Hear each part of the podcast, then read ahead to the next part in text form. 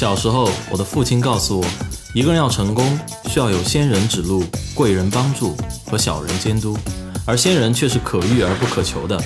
所以，我今天就要做一个死皮赖脸的小人，去死磕一位位的仙人，希望用他们的故事可以照亮大家的前路。大家好，欢迎来到本期学霸百宝箱，我是主持人杨哲。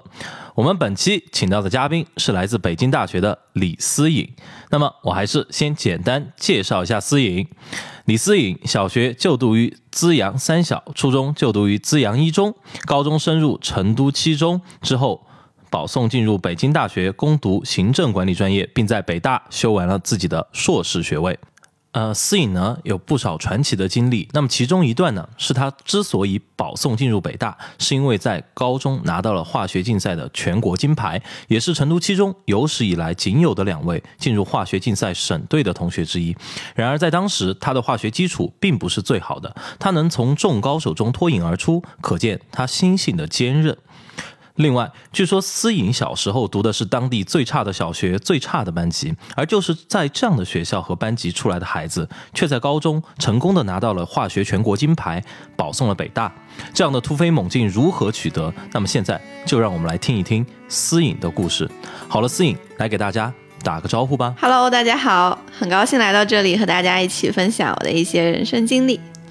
OK，那么思颖啊，呃，我看到就是说一个非常有意思的事情啊，就是说你是和我们的这个后台的策划梁哲维同学当年是做过同桌的，对吧？对。那么我在开始我们今天节目之前，我想先，我想先问一下，就是你对我们这个后台策划梁哲维，你曾经的同桌有什么评价没有？就是没有什么评价，他跟没有做过我的同桌是一样的，就是一个不太存在的人，是吗？对，就是我们做同桌的时候也没有怎么说过话。啊，那其实这个不是一件非常常发生的事情啊。我想说，就是因为在高中的时候嘛，你知道我们曾经有一首歌，对吧？叫《同桌的你》，对吧？这首歌其实之所以这么。流传的这么渊远，就是因为其实同桌对我们来说还是有很多特殊的感情的嘛。那么为什么你在高中的时候跟他没有什么，就是说连话都不说？像你刚才说的，这是为什么？嗯，因为他当时在我们心中就是个神啊，就是个神，神经病的神还是大神的神呢？都有吧，就是他的，不管是从性格还是经历方面，从经历上是个大神，嗯，然后从性格上可能 就比较冷吧，比较冷，也就是说是他不理你，还是你不理他？嗯，他也不太理我，我也不想主动理他。哎，为什么你会不想理他呢？嗯，因为他那个什么光芒太耀眼，是吗？嗯啊，那你呃，我就再问一下，就是说，呃，正常情况下，就梁哲维是一个还蛮内向的人，对对吧？他不理你，我觉得很正常。对，那你不理他，是因为你是纯粹是因为报复，还是说你其实本身性格也比较内向？呃，因为我也是个挺内向的人，然后可能和聊得来的朋友在一起就会比较开朗一些。啊，就是言下之意，你跟他不太聊得来。对，属于陌生同学的范畴。OK，那看来哲维这个同桌其实做的挺失败的，对吧？作为一个男生，好，我现在就不多批判他，那我就问一下，就是说，其实啊，刚才说到你说的，其实你性格比较内向，那么其实到现在我们做了六七期了我们的节目，那么其实思颖你是这个节目当中我们现在采访过的唯一一个还算比较内向的一位嘉宾。因为怎么说呢？就是说前面几期，相信如果我们听过的听众啊，现在也有点概念，就是说大家都知道，本主持人杨哲同学还是挺能说的，但是比我能说的嘉宾前面真的是不知道有多少，对吧？那么今天终于遇到一个我可以欺负欺负的人了，那么今天我就来欺负欺负他，对吧？那我们就来说一说，那思颖你的这个内向的性格啊，嗯，你这个是你自己对自己的评价，那么你这个性格是怎么一个由来呢？嗯，我觉得可能。就是性格都是很小的时候养成的嘛，我觉得跟小时候的经历还是有很大的关系。我在大概在学前的时候，嗯，就是小学之前，因为身体的原因，所以常年都会待在家里面，嗯，很少和外面的小朋友一起玩儿，嗯，所以很长一段时间都是自己跟自己独处，嗯，这是为什么呢？嗯。就是就是因为身体原因，然后所以老要在家里面待着，然后家里可能，呃，主要就是和爷爷奶奶在一起，嗯，然后嗯，就陪他们打打麻将啊，打打牌啊，陪他们打打麻将，多教他们打打麻教将，，OK，教他们打打麻将。当时你年纪多大？嗯，五六岁，五六岁的样子，你可以教你爷爷奶奶打麻将。对你的麻将又是几岁的时候从谁那儿学的呢？我应该是差不多同时期从爸妈那儿学的吧。啊，那你这个学习速度蛮快的嘛。嗯，就是小时候没有什么别的事情做，可能就钻研了很多，也不知道自己该学还是不该学的东西。OK，那你刚才说小时候没有其他别的事情做，嗯，那么那这些时间你说该学习的、不该学习的，你都学了些啥呢？都做了些啥呢？嗯，是因为我和别的小朋友不一样，我没有上幼儿园和学前班，所以大量的时间，然后因为身体的原因又只能在家里待着，嗯所以大量的时间就是在家里，嗯，爸妈会教我认字、读拼音，就会在家，嗯，看看书、看看报，然后像娱乐的话，比如说就像刚刚提到的打牌啊、打麻将啊这样的，那你现在麻将打得好吗？现在大概都荒废了。要不节目之后咱们去切磋几把，悄悄的说。OK，那我呃有一件事情我其实蛮有疑问的，就是说，因为你在这个幼儿园和这个学前班，你其实都是没有上的。对那么也就是说，你是用我们话说，就说叫 homeschool，就是你爸妈教你的，对吧？对那么其实来说，在这个过程中，你其实跟同龄的孩子是脱节的嘛，因为你没跟他们没有一个呃接触，就是比如说幼儿园里啊，或者在学前班里。对，但是，而且我觉得可能 homeschool 的质量，就是爸妈教的质量，可能啊，我自己的一个感觉啊，就可能是比不上一个，比如说一个专门的教育机构，包括幼儿园在内的。那么你可能会落后，但是你最后去到了北大，这个事情我们先放着不说，对吧？那么在这段时间里，就是说你。当时有喜欢一些什么东西吗？就是除了认书、呃认字啊、读书之外的东西。嗯，对小时候的印象其实比较模糊。我我自己对小时候的一个描绘，就是一个找不到自己兴趣爱好的小孩子。找不到自己的兴趣爱好。对，就是呃，我没有，我在我印象里没有印象特别深刻的喜欢某一件事情。嗯，然后其实有时候他们问我小时候干了什么，我都好像记不起来。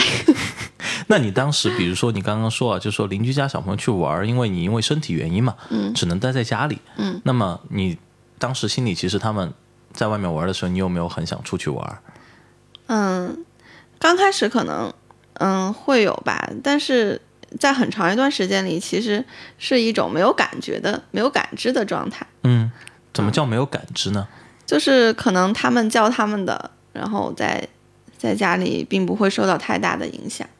这这可能就是内向的一个人他的一种性格吧，就是说，其实对外界的东西不太受到他们的影响。也就是说，其实对环境中的东西你没有那么敏感对，啊。那在这个过程中啊，就是说，那你有没有找点什么事儿做？就除了你爸妈要求你的读书识字之外，还有就是我在学前的时候有学钢琴，学钢琴那也学的蛮早的。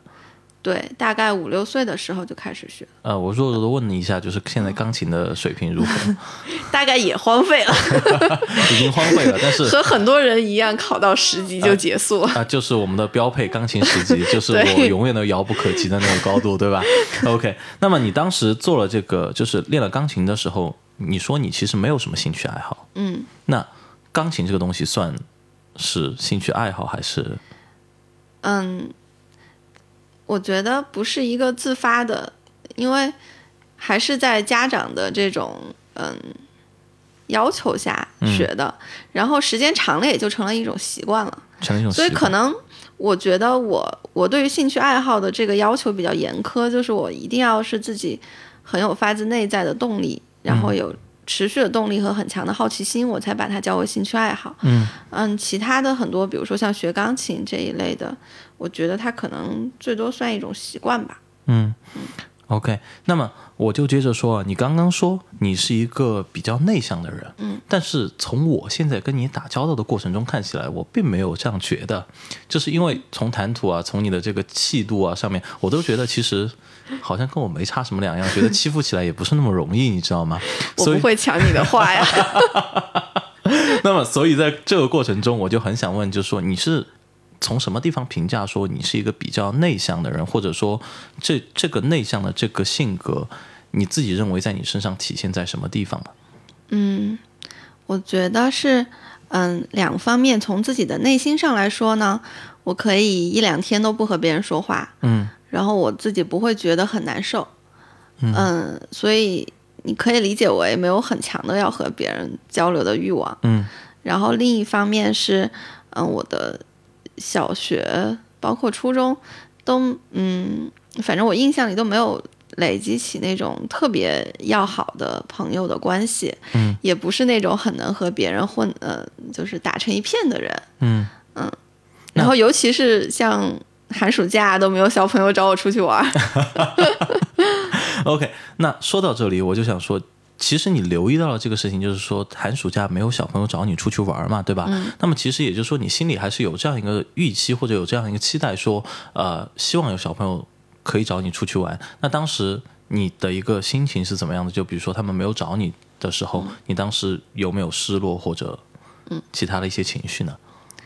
嗯，立即肯定是没有的，因为他们出去玩的时候我也不知道。啊，你不知道 对，一般都是等回来上学以后，然后他们就会聊起，哎，他们暑假谁和谁约了到哪儿去玩啊，或者去游泳啊，去春呃什么野炊啊什么的。就默默同意然 对，当时可能会心里嗯会难受一下，啊。嗯，那事后呢？事后事后也就没什么了。嗯，那其实也就是说，你在这个过程中，你说你在小时候大概是多少？也就小学、初中都是这个状态吗？嗯，小学、初中差不差不多都是这个状态。嗯，那你当时会不会觉得还是有什么情绪？就比如说，还是挺想有个圈子啊，或者说，呃，为什么我没有这么多朋友呢？我觉得是因为我小时候不是一个情感很细腻、很丰富的人。嗯所以就像我之前说，对外界的影响，对对外界的东西并不会给我带来太大影响一样，嗯可能这些事情对我来说有则好，无也好像可能难受一下，但是也没有太大的关系。嗯可能更大一个原因是因为。我成绩还挺好的，一直，所以老师都很认可。然后，嗯，就在学校里还是比较有存在感。啊嗯，虽然可能和同学并并不是特别打成一片嘛，嗯但是老师都还是比较认可我的，就是从嗯自尊心啊、自信啊各方面还是可以得到满足。也就是说，其实呃，我这样问一下，就说你确定你是因为性格内向，所以当时身边没有太多的朋友，还是因为你成绩太好，所以你当时身边没有太多的朋友也有可能吧，啊？那我就发现一点啊，就是说从你刚才的表述中，我可以就总结出一样东西，就是说，其实你是一个很难受外部环境影响的这么一个人。对，就是我非常嗯，我我觉得嗯最大的优点吧，自己觉得就是非常专注，包括现在对工作也是一样的。嗯嗯。OK，思颖啊，我刚才听你说你小时候没人跟你玩，那么当时你的父母有没有担心过这个事情呢？呃，我觉得我的家长可能更传统一些，就是他们可能是更关注你的学习成绩啊，然后关心你有没有吃好，然后喝好。可能，而且因为我小时候身体不好嘛，可能他们更多的精力是放在嗯、呃我的身体这方面的，嗯，所以对于这种嗯、心理上的一个问题，可能关注的会少一些。嗯，那我问个问题啊，就是说你刚才说到传统型的父母嘛，嗯，那么如果有一天就你为人父母的时候，呃，我先问一下，你现在没有孩子吧？没有，啊，没有。OK，那这个问题可以问，就是如果有一天你为人父母的时候，那么你会怎么样去教育你的孩子呢？呃，我肯定不希望他成为我的小时候的那样。为？因为我小时候其实，嗯，有的时候可能还是会觉得有一点孤单的，毕竟别人都有很多人可以倾诉嘛。嗯。因为，嗯，你总会有一些话不是很想跟父母说，然后可能想跟小伙伴们吐吐槽，嗯或者分享一些好玩的事情。嗯。但是当你找不到这样一些人的时候，还是会心里有些失落。嗯。所以，如果我是家长的话，嗯，当然肯定还是会，嗯。尽可能的，首先要看我的小孩是一个怎样性格的人，然后要让他尽量的和别的小朋友，嗯，有更多的空间，然后这样的，嗯，和别的小孩一起玩的这种这种感受是和大人一起玩没有办法带来的。嗯，所以其实我还挺遗憾，就是我现在以成年人的角度来讲，我挺遗憾我小时候没有这样的经历。嗯，哎，我能问一下，你刚才说和、呃大人一起和跟其他小朋友一起有很大的区别，嗯呃，能详细说说大概是什么样的一个感受上的区别吗？呃，就是我小学的时候，呃，还挺受老师欢迎的。嗯，当时我参加过一呃那个小时候的舞蹈队，然后也是那个大队长，嗯经常会组织一些活动。嗯然后但是其实我更多的是跟那个大队辅导员，就是我们老师啊，联系，但是和其他的小朋友。呃，比如说老师就会叫你，你去做个主持，嗯然后或者是你去呃跳个舞，然后和大家一起练这样。嗯但是和别的小朋友没有太多的交流，所以和大人一起玩，你们不会有那种平等的分享的感受。嗯嗯、可能更多的是一种被认可。嗯呃虽然这也是很好的一方面，嗯，但是还是会，嗯、现在想想还是会有一些缺失吧。嗯嗯，OK。那么刚才说了那么多啊，就是说嗯你当时小学和初中的时候一种内向的性格，嗯那么就是你到之后有没有做什么去改变它？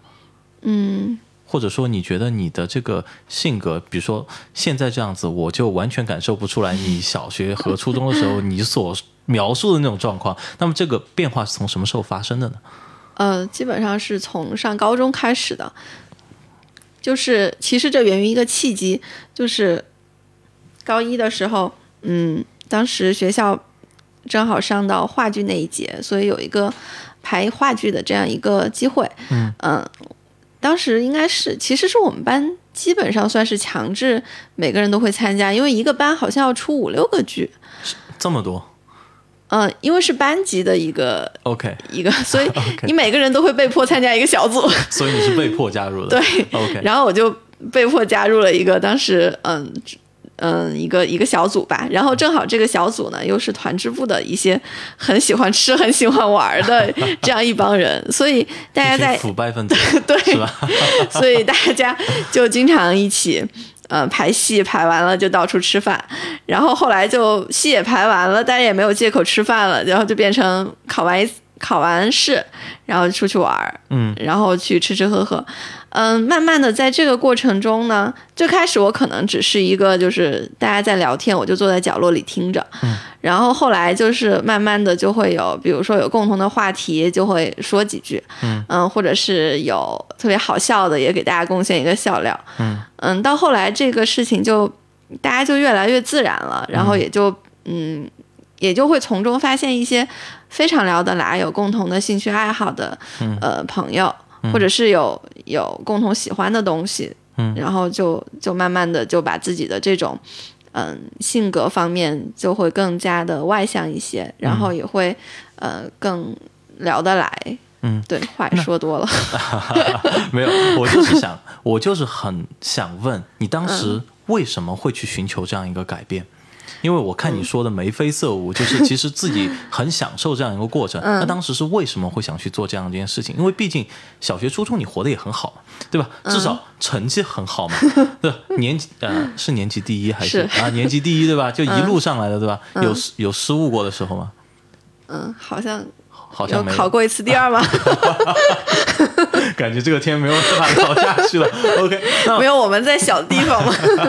OK，那你一路这样聊，呃，这样这样考上来，一路年级第一，也很受老师的认可。那么，其实你活得不错，实话实说，可能在大多数人眼里你都活得不错。毕竟在中国这个社会，大家认的首先一个是成绩。那么你当时为什么要去寻求这样一份改变？嗯，其实还说到一点，就是当时我初中另外有一个常年考年级第二，有时候当然也比我高一点的一个女生，她是和我完全不一样的一个人。啊，然后她就非常的外向、活泼，而且在各方面也会呃，也是活动的积极分子。然后当时，嗯，我们比如说竞选班长啊这样的，就是我是属于因为成绩好，所以被迫要去竞选一下班长就。是被迫要去，谁 谁谁胁迫你？没有，就是我自己的一种自我的认知，或者是老师觉得你应该要去当一下班长。OK，然后另外一个同学可能他就是非常的享受这样一种领导的状态，嗯，所以呃，其实我也有，当时候有有时候是有一点羡慕他的，就是因为他可以跟班里很多人都是嗯很好的朋友，嗯，然后和很多男生也玩的很很嗨嘛，嗯，就觉得生活特别精彩，你会觉得。然后而且那种呃侃侃而谈的人，他都自带一种气场，嗯，然后周围的人都会不由自主的被他吸引嘛，嗯，所以，嗯，我也希望可能自己能像这样的人靠近一点，或者是说，嗯。改变一下现有的状况，嗯尤其是希望能有一些就是真的很谈得来的、很知心的朋友。嗯，其实，嗯，每个人在世上都是很孤独的。嗯，如果没有几个人把你当成知心的朋友的话，你就会就很没有存在感。嗯虽然认可是存在感的一种方式，但是可能朋友是更重要的一种方式吧。所以当时从高中的时候，嗯，我就是想能不能有一些，我其实也在努力改变，包括初中的时候竞选班长也是一种，嗯，自己怎么说，有点像在挣扎的这样一种状态吧。嗯。只是说高中的这样一个契机呢，它这个组织能够以以一个更加定期的方式形成嗯、呃这样一种聚会的 吃喝玩乐的一个小组嘛，这种小组就会经常把你拉进去，那你在这个，我所以就看会更自在一点。啊，我就是看到你在这个小组里，其实你活得蛮开心，也蛮自在的。对其实你在这个小组中，你是发挥一个也不算是一个，就是说一个 leader 的作用。对你就是在这个组中找到了你自己的位置，我可不可以这样说？就觉得嗯在这个位置上你很舒服。对，对，那其实我在大学的时候也是面临着要适应一个新的环境嘛，嗯然后嗯，有一段时间就是我们当时有一个北京帮，嗯就大家一起要吃喝玩乐，怎么又是吃？然后我就在这一帮人里面扮演了一个就是召集大家吃喝的这样一个角色，嗯就是呃。有朋友就说：“哎，我们这周吃个饭吧。”然后我就开始问大家：“你们谁有时间啊？什么什么的。嗯然后最后把大家凑在一起吃个饭。嗯其实这是一个很小的事情。嗯嗯，然后可能大家也不觉得你呃能有什么多大的贡献或者怎样的，但是对我自己来说，就是这也是一个在团队里显示存在感的一种方式嘛。对，但其实我发现你刚才说到这里啊，就是、嗯。呃，召集大家的这件事情，其实我自己是深有感触，非常不好做的一件事情。就为什么？因为我经常现在在成都，我就会约我们校友会的一些同学一起踢球嘛，一些朋友一起踢球，一些校友，但这个时间就相当不好约，你知道吗？就是因为有那么多人，你踢场球，你这边可能五六个、七八个人，或者甚至十个人，你要凑到一个大家都可以凑到时间，你得一个一个去问啊，对吧？呃，尤其是在没有微信群的时候，现在我们都还好，我们都有微信群了嘛，你知道发个群艾特一下大家，大家都回来还有可能回你一句嘛。实在不行，你单个微信也能找到。当时那个我们当时的通讯状态，对吧？除了吼之外，那么其他就是比如说，你就得要么挨个挨发短发短信。要么就得挨个挨个打电话，打电话就全是这样的事情，其实是蛮麻烦的。那你自己做着不累吗？这样的活儿？嗯、反正我好像也并没有觉得很繁琐，就是能把大家招在一起吃个饭，我自己也挺开心的。嗯嗯，也就是说，其实你觉得你是在这个过程中挺享受的，嗯，还挺享受的。为什么呢？嗯，我大概是个不太怕麻烦的人，而且啊我不怕做小事。嗯我是一个非常享受做做小事的人。嗯嗯，而且我觉得，因为很多小事大家不愿意做，嗯但是其实你能把小事情做好，嗯，是可以，也是别人看得到的，也是能体现你的能力的。嗯，嗯，比如说出你的价值。对，然后比如说我当时大学的时候，在一个社会调查，参加一个社会调查，一个田野调查，嗯。很非常简单的一件事情，就是我们每天会跟着老师出去呃做访谈嘛，做深度访谈，我就负责记录，嗯，我都没有问问题，因为我们问题一般都是提前讨论好，然后交给老师一起问的，嗯，我就只是做记录，嗯，但是我做记录做的特别认真，而且 属于那种打字也挺快的，所以我基本上都能把他们的对话记下来，啊，然后这样我们晚上讨论的时候，我就基本上都能记得大家记白天讲的东西，嗯，所以晚上讨论的时候就可以比较顺理成章的，呃，会讲到很多重点，嗯，还有一些比较新鲜的故事，嗯。嗯，而且就是回来之后在做在做那个访谈记录的时候，也就显得更容易了，嗯，然后其实这是很小的一件事情，但是，嗯，其实我们的老师好像就是觉得，哎，这个小朋友还挺不错的，嗯。嗯，然后这方面虽然是个小事，但是体现了你一个是做事情的认真，嗯，二一个是你的归纳能力，嗯，就就对于做研究或者是嗯，从做人来看吧，嗯。其实他都是可以能够非常的肯定你的，至少态度是端正的，嘛，而且？态度也是端正的，哎，对，那也就是说，其实你在做这些事儿的过程中，其实得到了认可的，包括你的老师，嗯对。对吧？就是你其实是在告诉我们说，其实大家不要怕事儿小，对，就只要你去做，会有人看得到的。你的体现出来的价值，也许远远不是说跟你看到这件事情它的重要性成正比的。其实我最开始也是不太意识这一点的，嗯我只是我单纯只是一个把每件事情做好的一个人而已。嗯然后只是后来发现，你做这些小事，居然会有人认可你，嗯，而且大家会给你越来越多的事情，嗯然后其实小事。最后也慢慢的，大家也就愿意把更重的担子给你了。嗯，无非是认识到你是一个很可靠的人。嗯，你可以把小事做好，那可能大事也就更能做得好了。嗯，可靠的人，你刚才说到，对，那我发现就是这里啊，我感触特别深，就是一个你把小事做好了。你刚才其实说的很平常，其实我就是把我手里的一件件普通的事情做好了，但是这个。过程其实不是那么容易的过程，能把自己手里一件件普通的小事做好，已经是非常不容易了。那么你在这个过程中，其实你也慢慢的得到了别人的认可，也慢慢的建立了信任，对不对？那么除了我刚才说的这些，呃，我们现在到了大学啊，你刚刚说到，那在大学里，其实你瞬间又陡然换了一个新环境，而且不仅仅是学校的这个环境，你的地域环境发生了变化。你从而且我还换了，从理科换到了文科。对，你还从理科换到了文科，这个我们一步一步来啊。那么这个其实对你来说都是三个巨大的变化。那么对于比如说，其实你现在性格已经开始转变了，嗯，那但是还是有一些你当年的那个内向性格，包括肯定至今也可能在你身上的。那么这样一个环境的变化，对你当时来说，你觉得困难吗？或者你又是怎么样去适应它的呢？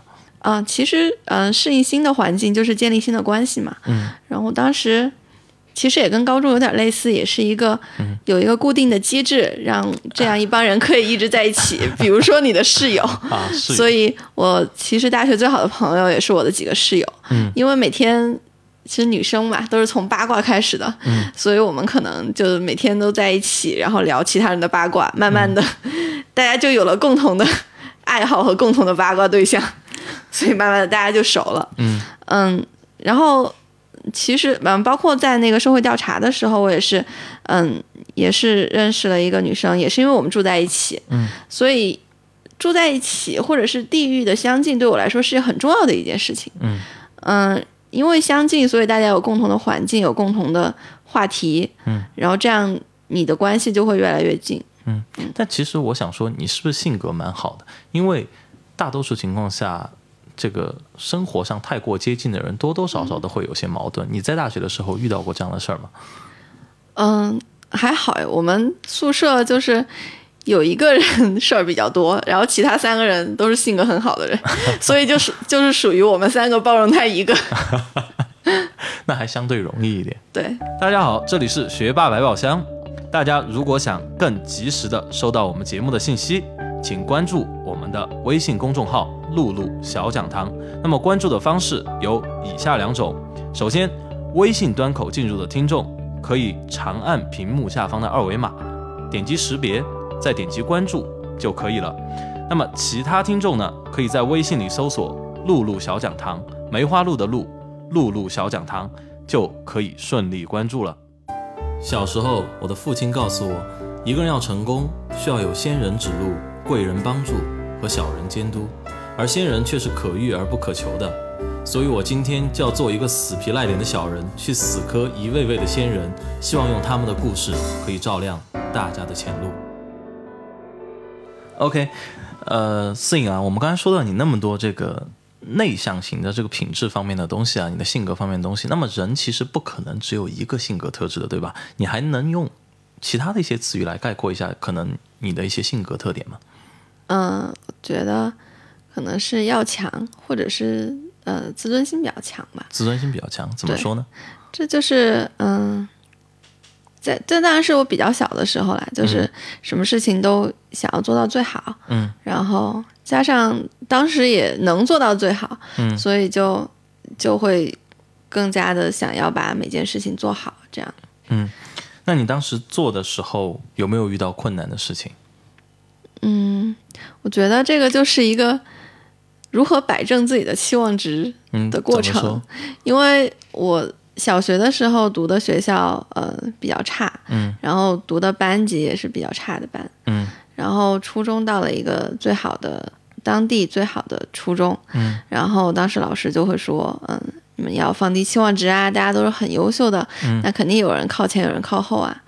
然后到了高中的时候就，当然大家都懂得，就是全省的很优秀的学生都在这里，嗯。所以就是我当时还记得那个校长啊，在开学的时候就跟大家说，你们可能以后再就再也不会考第一了，但是大家仍然是非常优秀的之类之类的这样的话。嗯所以就是嗯，要如何调整自己的这种状态，嗯，然后嗯适应这样的一个环境，嗯也是所以你当时是调低了自己的预期吗？对，所以就再也没有考过第一了。好，这这这个我们姑且说为原因之一。那么，呃，你当时调低了自己预期，你是给自己定了一个什么样的目标呢？嗯，我其实我觉得这个目标是不太合理的，就是我还是想每次考的时候都能考到最好，嗯，都能够尽自己的能力嘛。嗯，但是你也知道，考试会有很多波动的。嗯，比如说，尤其是我当时成绩比较差的就是语文和英语。嗯，就是一个典型的理科生的这个 对吧？偏科的方式。OK，对，然后然后我就一直都不太弄得懂老师阅卷的逻辑。嗯比如说像阅读，我觉得我跟同学明明就答的差不多，为什么他是满分，我就要扣十分？你说的同学是你的同桌还是？当然不是同桌，我的同桌肯定也跟我差不多的水平。OK，好，哲维在后台默默的笑。四影继续。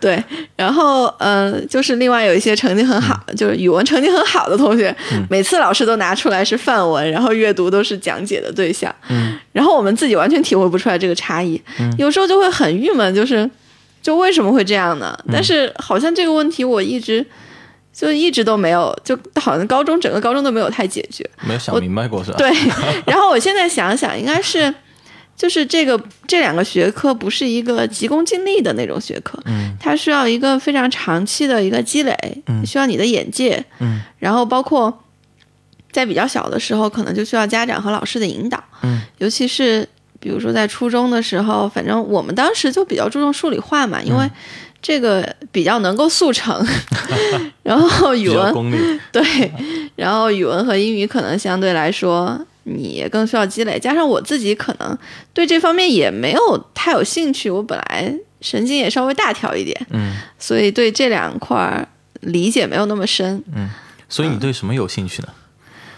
呃，你对你的学学术科目居然还有有兴趣的吗？我就想问一下，当年大家不都是被迫学的吗？因为我我觉得就是周围的同学，他们都有些同学问了我对什么有兴趣之后，他们都很震惊。嗯就是我我高三的，呃不高二高三的时候，一度很喜欢做理，就是做数学和物理的那种大题。喜喜等喜欢做数学和物理的大题，我这个天我又聊不下去。我当时选文科就是因为我不喜欢物理。OK，那为什么 就是有一种做出很大一道题来有一种成就感，啊？然后到后来就是因为很多都会做嘛，嗯就是就是觉得刷完一套卷子就 非常爽，就感觉很爽。对，哎，也就是说，我可不可以这样总结？就是说，其实，在做这个过程中，你是有一种满足感的，有。是不是因为你擅长它？呃有这个原因，嗯，就是像我做，比如说做做英语就比较痛苦，就很痛苦，就是随时都被完全搞不清楚为什么应该是这个选项，为什么应该是 is 不是 was 这种感觉是吧？OK，完全不能用逻辑来解释。嗯但是其嗯，像理科的东西很多都可以拿逻辑解释嘛，嗯然后就就比较擅长，相对来说。嗯，那你其实你看，你刚刚有意识的避开了一点，就是什么？你说到了你的数学和物理，但是你就唯独没有说你的化学。但是我在你的履历上看到，你的化学是获得了金牌的，对吧？国家金牌的，对吧？对在化学竞赛当中，你能跟我说说这个事儿吗？不要把这个这个这么闪耀的一点，我们就把它避过去了，好吗？呃，这个就是学竞赛是一个，嗯，我我一直以为学竞赛是其中的，就是我们当时实验班的同学每个人必须要做的。就你又你以为是必须要做的，对，但我刚刚从哲维的口中听说这个事儿好像不是必须要学的嘛。就是刚进高一的时候，就老师就让我们选竞赛，我就以为每个人都必须选。啊然后当时夏令营的时候，就觉得同学们的数学和物理都好厉害啊。嗯老师讲的那些题，我根本听都没听过，看都看不懂。嗯就觉得嗯，化学好像大家可能都学的差不多，可能我还能跟上。嗯然后就去学了化学。嗯，然后那个我们化学的老师，嗯，是非常放养式的教育。嗯，然后就基本上上竞赛课的话，嗯，除了高中化学他会讲。嗯后来的都是自学，基本上就是给大家发那个大学的教材，嗯然后，然后发完大学教材之后，就发一堆那个竞赛的试卷，啊、你等一下，我先打断你一下啊，就嗯我、我先总结一下你刚才说的这一段，跟我给我是一个什么样的感觉？嗯就说你说，你看，第一，我觉得竞赛学化学竞赛好像进去大家都不太学得懂，我觉得大家学的差不多，就是大家都不会做，这第一点。第二点，呃，老师也不怎么讲，反正就你自己学，对吧？第三点，反正老师不怎么讲，就直接丢一本书，丢几套卷子下来，就你一直做就行了，然后。就国家金牌了，对吧？这个逻辑就是这样推下来的。当然后面 就是从第三点到第四点是不对的。啊，是不对的，是吧？那对你能跟我说一下这中间过程到底是怎么样？因为就我现在听下来，我就觉得，哦，原来大家都不会，然后就金牌了。那我当时为什么没有去报一个文科的化学竞赛？你知道吗？呃，就是学化学的过程其实还是挺痛苦的，因为就是可能当时在高中化学都还没有学好的情况下，就去读那个大学化学课本，真的读不懂。嗯，然后就就有一种这满篇的字，甚至连满篇的字我都不认识。比如说有一些无机化学的很多它的那些元素啊什么的，嗯，可能有的字我都不认识。然后嗯，但是我觉得可能嗯、我一直以来就是一个比较坚持的一个人。坚持，对，然后也比较专注嘛，嗯就是所以我我喜欢走一条路，就是一条路走到黑。嗯所以那些读不懂的，那就慢慢读嘛，嗯。然后不会做的题就慢慢做嘛，总会有做会做的一天。嗯。然后可能今天不会做，然后可能问一下老师或者问一下同学，嗯。然后可能之后就会了，或者下次再遇到同样类型的题，然后就再翻过来再做，就就大概这样。但是竞化学竞赛，据我从一些理科的同学的口中听说，是我们高中三门竞赛就物理、化学和信息、计算机竞赛，那么这三科里面其实是生物，对啊，还生物啊，四门啊，那就是啊，还数学哈，那五门 OK 啊，你看我这个文科生就是孤陋寡闻啊。那么呃，我这里学习一下，就说、嗯我听他们说，嗯，这一个其实是非常天书的一门竞赛，就说其实是这几门当中好像最不那么好学的。嗯，我觉得看看个人的特点吧。看个人的就因为我没有学过别的竞赛，但是据我了解的，就是数学竞赛真的就是要很聪明的人，嗯，然后物理竞赛也要很聪明的人，嗯，好，我先这样跟你说，我们现在这个直播室里坐着两个，坐着四个人，然后四个人里面就两个人就包揽了我们的这个物理竞赛一等奖、化学竞赛一等奖和计算机竞赛一等奖，对吧？那么刚才那个计算机竞赛和物理竞赛一等奖的那个同学跟我说，他说，呃，当时他发现这个你们当时这个高中学的时候啊，就发现学竞化学竞赛人都很崩溃。就非常崩溃，可能就跟你刚才说的，看那个题都不会做，然后老师也不教，然后发几套卷子下来大家做。当时听说你心态不错嘛，因为毕竟你同桌有时候他有时候还是会瞄你几眼。那你当时是怎么样维持一个良好的心态的？呃，我觉得化学很多人觉得很难学，是可能真的是因为我们在自学，嗯 所以呃，一方面来说你要花很多的时间，嗯。有有有可能有些同学就会觉得会很影响高考的嗯学习，所以他们就就放弃了。放弃还有一些同学会觉得我这么这么难，而且最后也不一定有一个好的结果，嗯。然后可能对对老师的教学方法呀，很多也不是很认同。嗯，就是嗯，这个有啥不认同的？反正他不教嘛。就是因为他不教。然后大家就觉得就前途渺茫，而且加上就我们学校其实以前化学竞赛成绩都不太好，嗯。从来没有出过那个省队的同学，嗯。所以大家都觉得学化学竞赛没有什么前途啊，就是花那么多时间。嗯。嗯，然后我自己就是，我是个比较，我之前说了一条道走到黑嘛，嗯一个比较路径依赖的一个人。嗯嗯，我就觉得反正也好像也没有特别影响高考成绩。嗯，就是这边你当时还要参加高考的啊，对，当时是有打算参加高考。？OK，也就是说你两边同时在抓。对，因为我们化学竞赛不是那个，不是不上课再去学竞赛，而是啊用那个可能每周的一个每周几次课这样的和寒暑假的一个时间，也就是说你的负荷其实还蛮大的。就是比比其他人要多上一些课。哦，那我就继续回到刚才的问题。那么，在嗯如此大的一个负荷之下，然后在如此多的人都放弃之下，你是怎么样维持一个良好的心态的呢？嗯嗯，因为还有更大的大神我们可以学啊，然后、啊嗯，然后觉得就是如果即使是没有获得什么成绩的话，参加高考化学成绩也可以很好嘛，就是并没有失去什么，干嘛不做呢？这个心态真的是蛮不错。对所以你最后是进了省队的，对吗？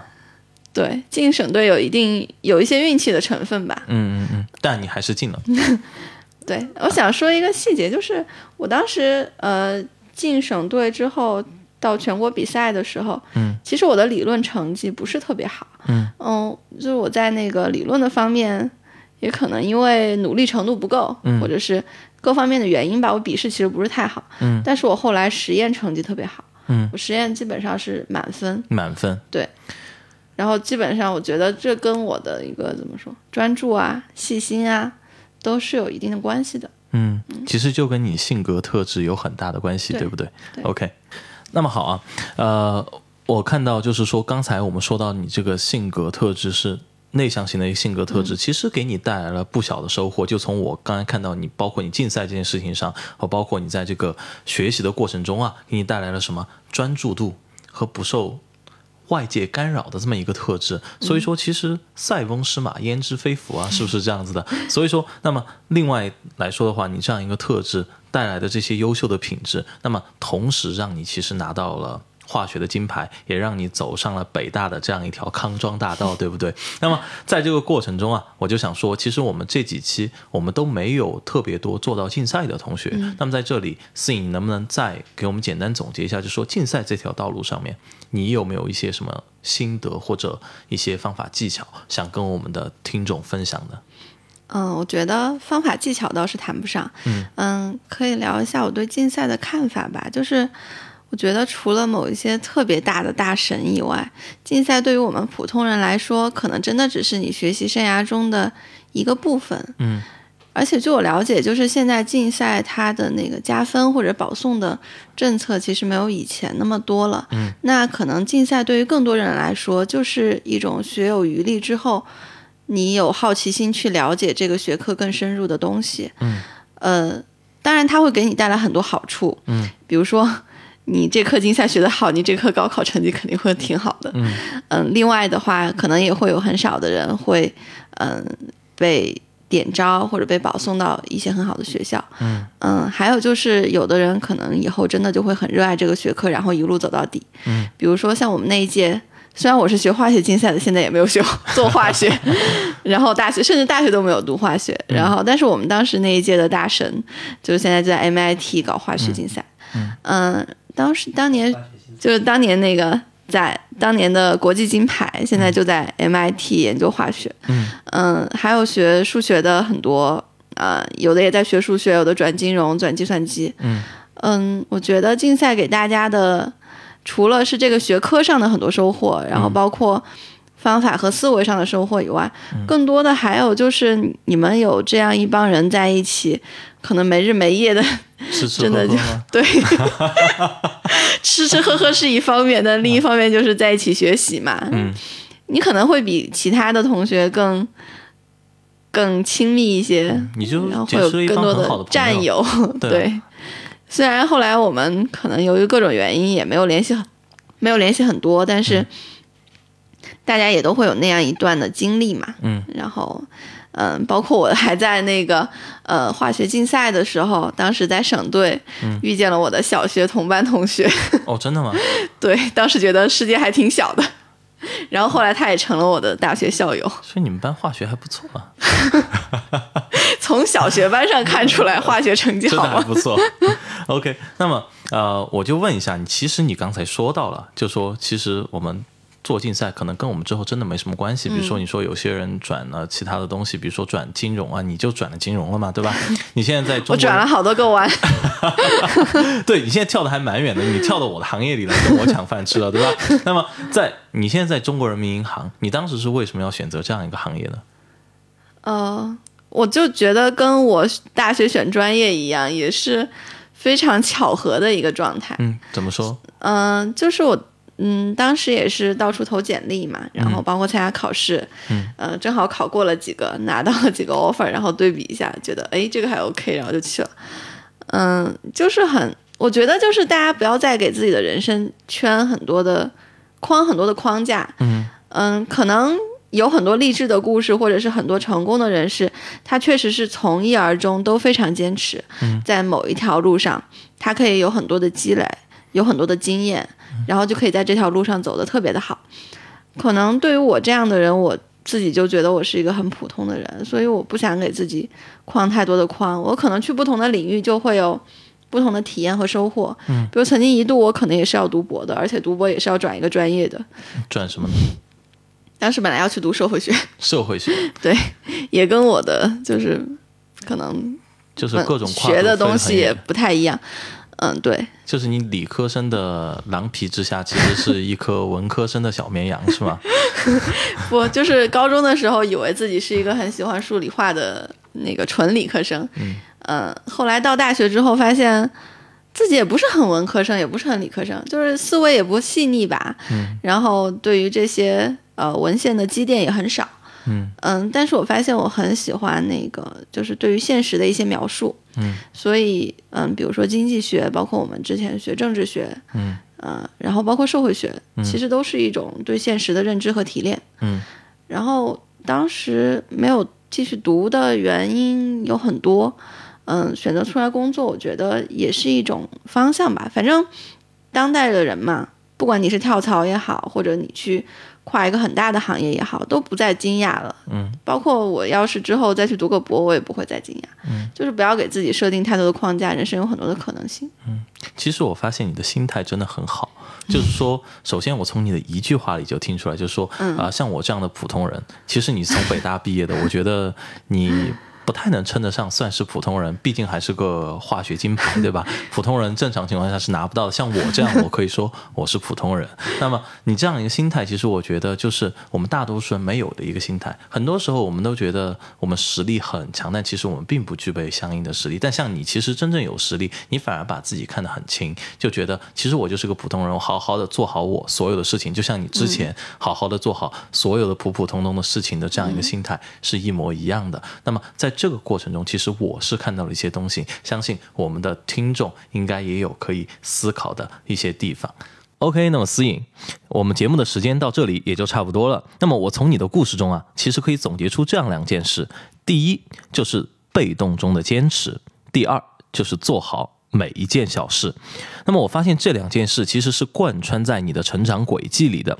那么从小啊，因为性格使然，你的很多选择其实是处于被动中的，包括小学时候可能朋友不约玩，高中时候因为一个话剧偶然加入团委，高中竞赛以为每个人必须参加、必须选，所以你选择了化学竞赛。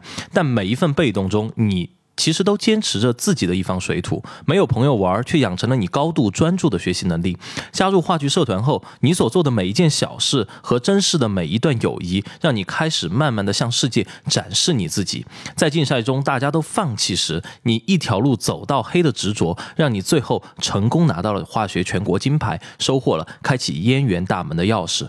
所以，其实我在你的故事中体会到，被动或者被迫选择一件事物，其实并不可怕。比如学习中我们不喜欢的学科，比如 boss 布置给我们的一个棘手的工作，其实只要我们能找到自己认为有价值的一份坚持，总有一天我们能够反客为主，把选择的权利拿回自己的手里。同时，小事儿很多时候其实并不起眼，并且也很少有人愿意去做。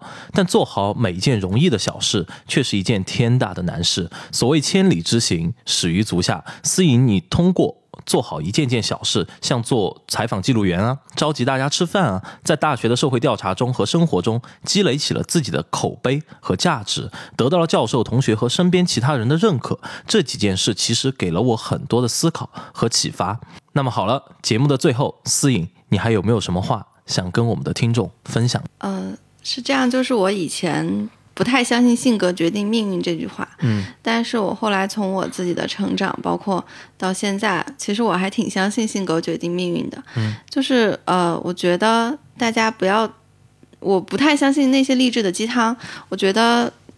不应该做那些太拧巴的事情，大家就顺应着自己的性格，然后找自己最擅长、最舒服的事情，然后把它做好，其实就能够展现你的价值。不是每个人都都是那个舞台上最耀眼的那个人，你在一个舞台下的一个黑暗的呃领域，你可以默默的做好事情，然后把自己积累的很好，过过一种很舒服的生活。其实。也是一个很大的，对自己来说是一个很正面的交代，也是一个对社会有也会有你自己的贡献。